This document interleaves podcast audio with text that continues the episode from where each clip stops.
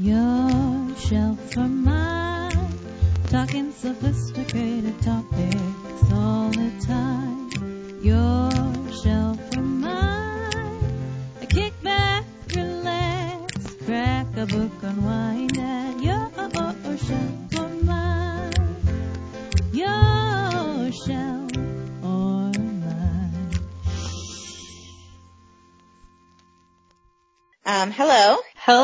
welcome to Your Shelf. Or mine. Campbell, uh, Youth Services Librarian at the Longview Public Library. And I'm Elizabeth Partridge, Adult Services Librarian at the Longview Public Library. Yeah, I'm also the Adult Services Librarian at the Becky Standel House. Where there is currently one adult. One adult, But one Booker's human. Old enough. Booker's an adult, but he's not a human adult. No. And he Yeah. doesn't read. No, Mm-mm. He is a canine. Working from home is different. It certainly is different. It makes life challenging. And we're not just working from home, we are also doing school from home. So Oh yeah. Yeah, so we had, yesterday we had three laptops on the dining table because Axel was doing homework, I was doing work work, and Lydia was looking for a job. Yeah. We, we had room for one more, but she was at work, so, but there's still room. She's an essential worker. She is. So how, how's it been going other than, I mean, I don't know. Eventually things will kind of sort themselves and we'll be able to navigate things a lot more simply, Mm-hmm. more clearly anyway. So definitely having a lot of um, influence on exploring new technology and learning how to do things in a different kind of way, which is Yeah. good. Lots going on. Lots going on. Yeah, and I know like Jennifer's trying not to like overwhelm everybody with content on our like Facebook and stuff, but at the same time we have like a lot of stuff to share. Mhm. Um, Yeah, just the small business information alone is inundating. I need to try to break it up with like more lighthearted stuff. No, I did see that story she's, yeah, and she's been posting the people's pets on there. That's cute. Mm-hmm. I should take a picture of my three wild beasts that live here and Your coworkers. hey, my coworkers. I'll wait till they bathe. How long Oh, you did been? I don't know. Well, Axel, he's forced every day, but the other two, they're on their own. what? Oh, she says they're all clean. Oh, okay. Yeah, I went to the library today and fed the fish. And yeah, I was going to swing by the grocery store on my way back today and then I was like, you know, I'm just, I'm just going to go home. I'll go to the grocery store early. I went to the grocery store early Sunday morning and there was nobody there, so I might do that again. oh. I just need milk right now. Yeah. I need to get some more dog food Oh, I'd That's- probably get cat food. and creamer. well, there's some sitting on the cutting board. I don't want your sitting out all night creamer. it's delicious. Well, you wouldn't want it anyway. It's sugar free. So. No, doesn't sound delicious at all. Maybe if you've Yeah. forgotten what sugar, how good sugar is. I've got this sugar laden hot cocoa here. I know exactly how good sugar is. Mm. I had four marshmallows in it and all four of them, it was so hot they just melted and can't even tell they were there. So sad. Oh, that is sad. I guess I don't like marshmallows that much. Yeah. I like them in my hot cocoa. I like whipped cream. That is what I like. Yeah. So what was your book and story time this morning that I missed? Um, I read Barry, the fish with fingers. Oh. You would really like, you'd really like that at one. Pretty absurd. It's like Barry's a fish and he has fingers and all the other fish are like, whoa, those are so cool. And then he tells them all the things that he can do now that he has fingers. And it turns out at the end they're fish sticks that like oh. a container of fish sticks was dropped into the ocean and he like put them on his right. And That's not not- right. everybody gets to have fingers.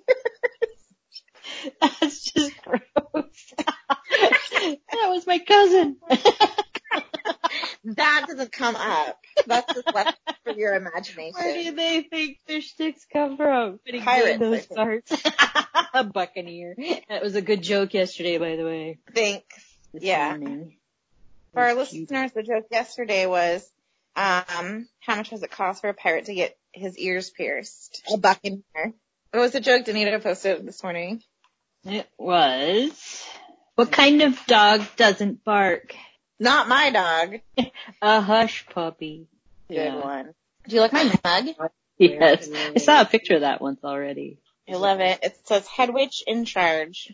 I was talking to my mom the other day because I, I was I had a sad day, and she Oh. was like, "Every time the rain stops, you need to go outside. like every Mhm. moment of the day Right. not Because otherwise, if you wait, yeah. it's not going to happen. hmm So crazy. So, um, did you want to talk about our book? Yeah. Today we're talking about a book about a family secret. Hmm. I thought of reading another one, like a fresher one, but I've been having trouble reading lately, so I didn't. Um, but the one I read is called Inheritance by Danny Shapiro, and I really like it a lot. So um, that's what I'll be talking about. What about you? I read, um, actually I listened to Little Bird of Heaven by Joyce Carol Oates.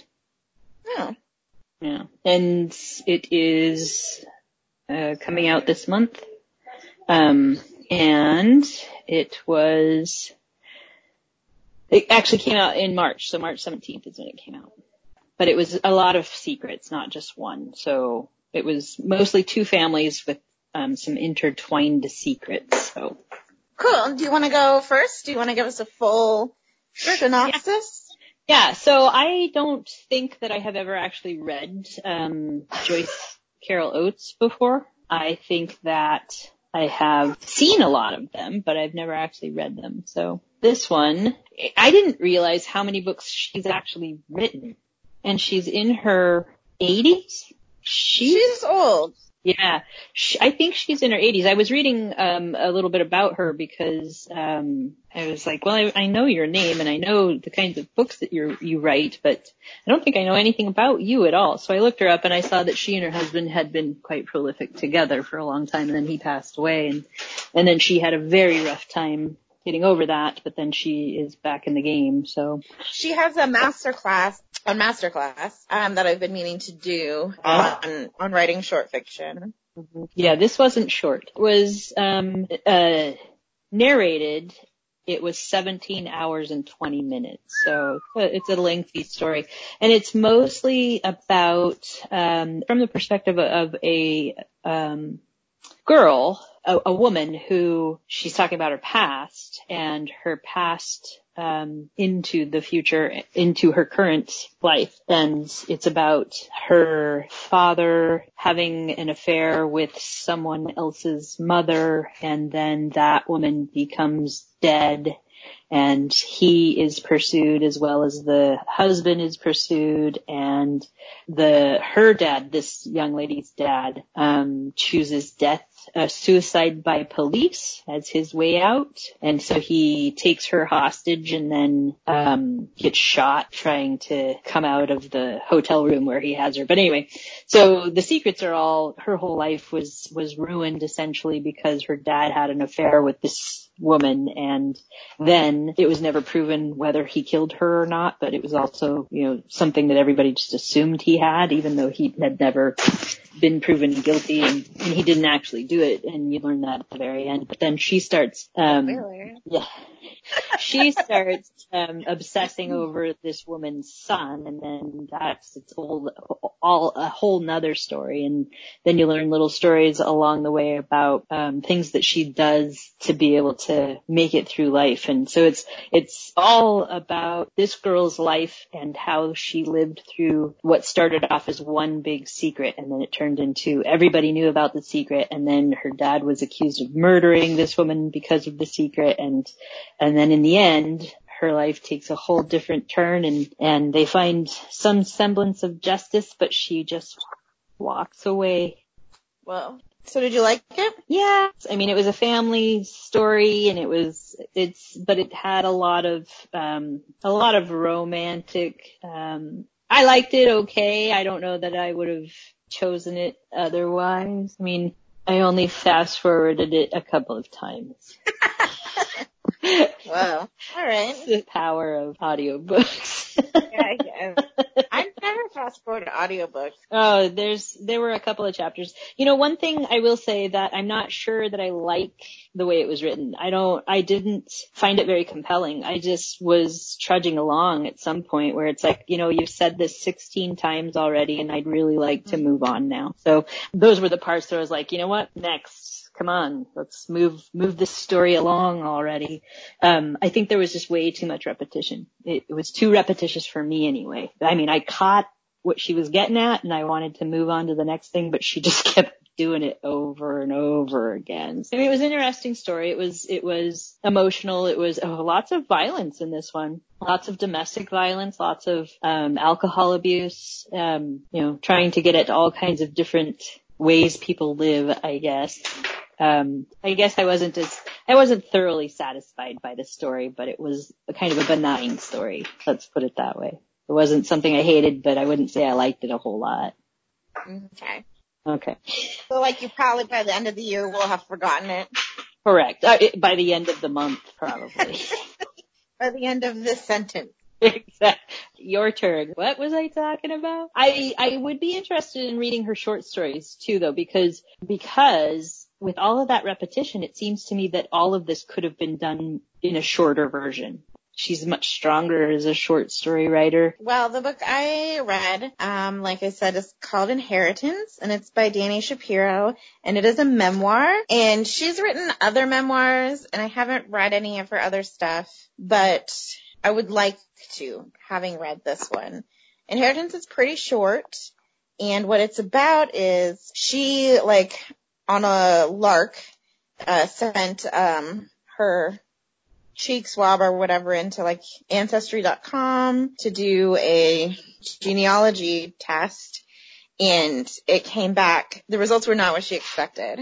Hmm. So she was raised like her parents were Orthodox Jews. She was raised in that faith, but it just seems like she has like another memoir that's about, that's about that. Um, so she doesn't really go into it too much, but she was surprised to find out from this, uh, DNA test that she's 50% not Jewish. Yeah. And so at first she thought like there must be a mistake. Uh, but they contacted like ancestry.com and they were like, we don't really make mistakes, but they were able to, her and her husband, within like a couple of days actually find out who her paternal father was. Just like a series of like connections and coincidences. It turned out that so like one of the things about ancestry.com is you get your like DNA results and they use their whole like database to to connect you with people that you're like related to. And so she did find a partial like blood connection who would have been like a cousin or something and through him was able to find who her father was. And she looked him up online because he was like a doctor who did like lectures and stuff. Like he was just right there and she's like, oh my gosh, he looks just like me. And so. But she doesn't um, know, she didn't know why she had a different father. No. So the the book really deals with her over like the next six to nine months kind of coming to terms with this because she's like part of it is like she her father died when she was pretty young and she didn't have a good relationship with her mother. And so she, a lot of her like identity was based on her father's identity. And then she had because she's blonde had spent like her whole life defending her jewishness already. And now to find out that like he wasn't her biological father. And she had all these questions about her cultural identity because of that as well as just like her baggage with her parents and stuff.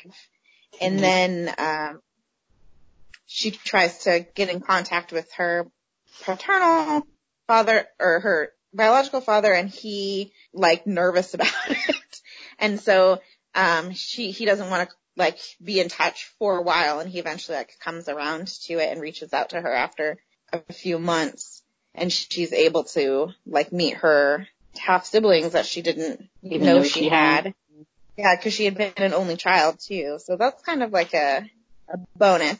But then also figuring out like how is this guy, my biological father, like where did he come from? Why did my parents never tell me? Did my mom have an affair?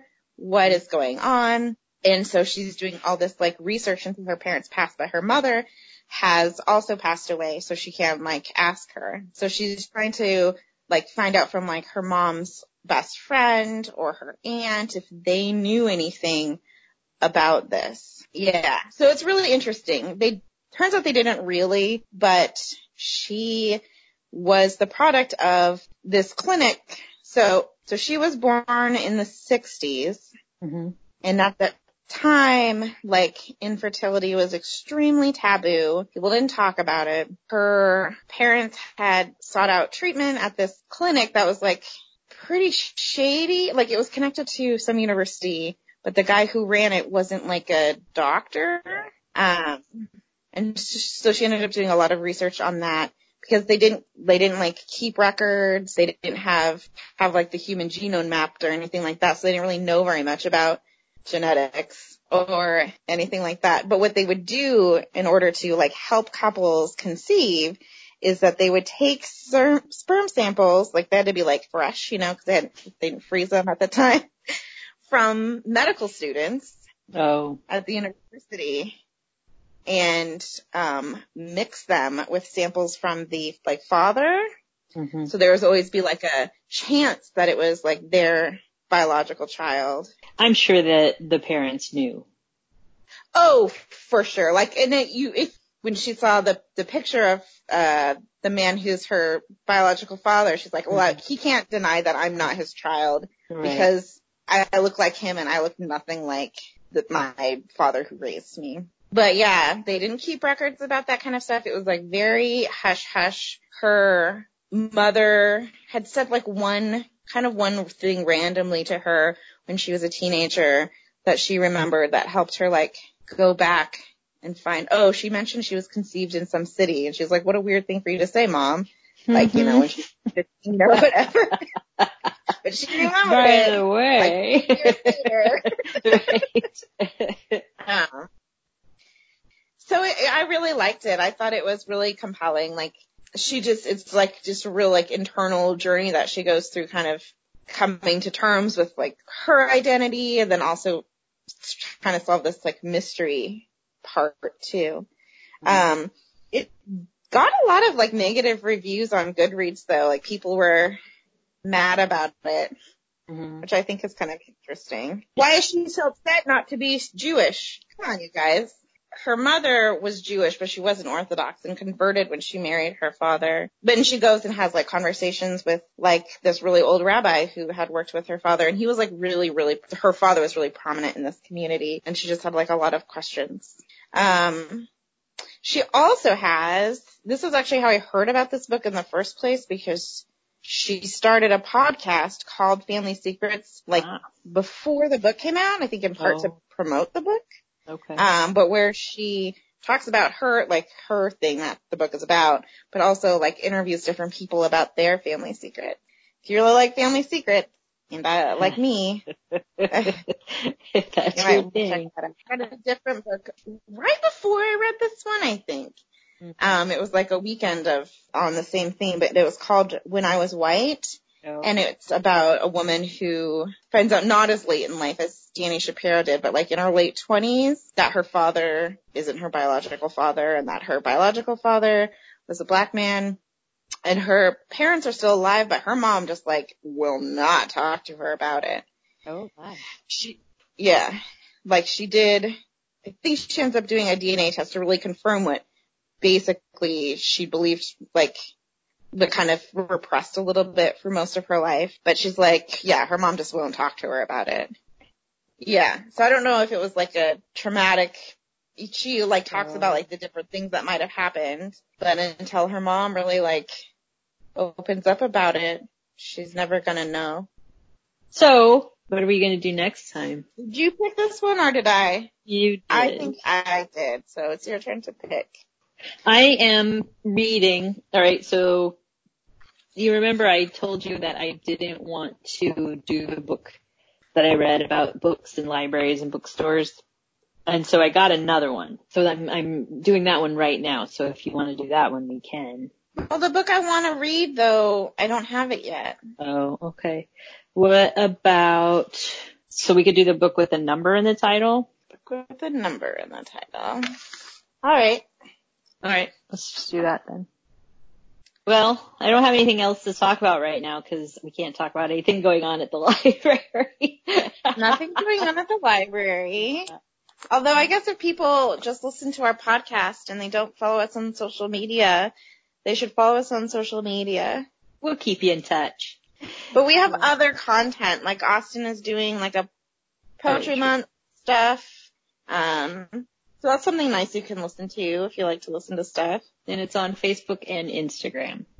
You know, we don't want to inundate everyone with everything all at once because if we're going to be doing this for a while, we want to have enough content to, to last. So once we get a little more direction from the government on how long we're going to be away from the building, we'll be able to plan things a little bit more realistically, I guess.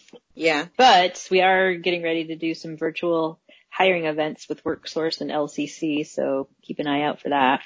WorkSource, um, the um, unemployment office, is hiring hundreds of people. So if you are currently looking for work in Washington State, um, I would get onto the unemployment office page and look up careers because not only are they offering employment in locations, but they're also offering virtual employment in the state. So I, if you are needing a job, those are some fairly good jobs that are available right now that you can do from your own home.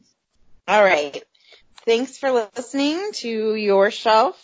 Or mine. I'm Becky. I'm Elizabeth. Bye bye bye.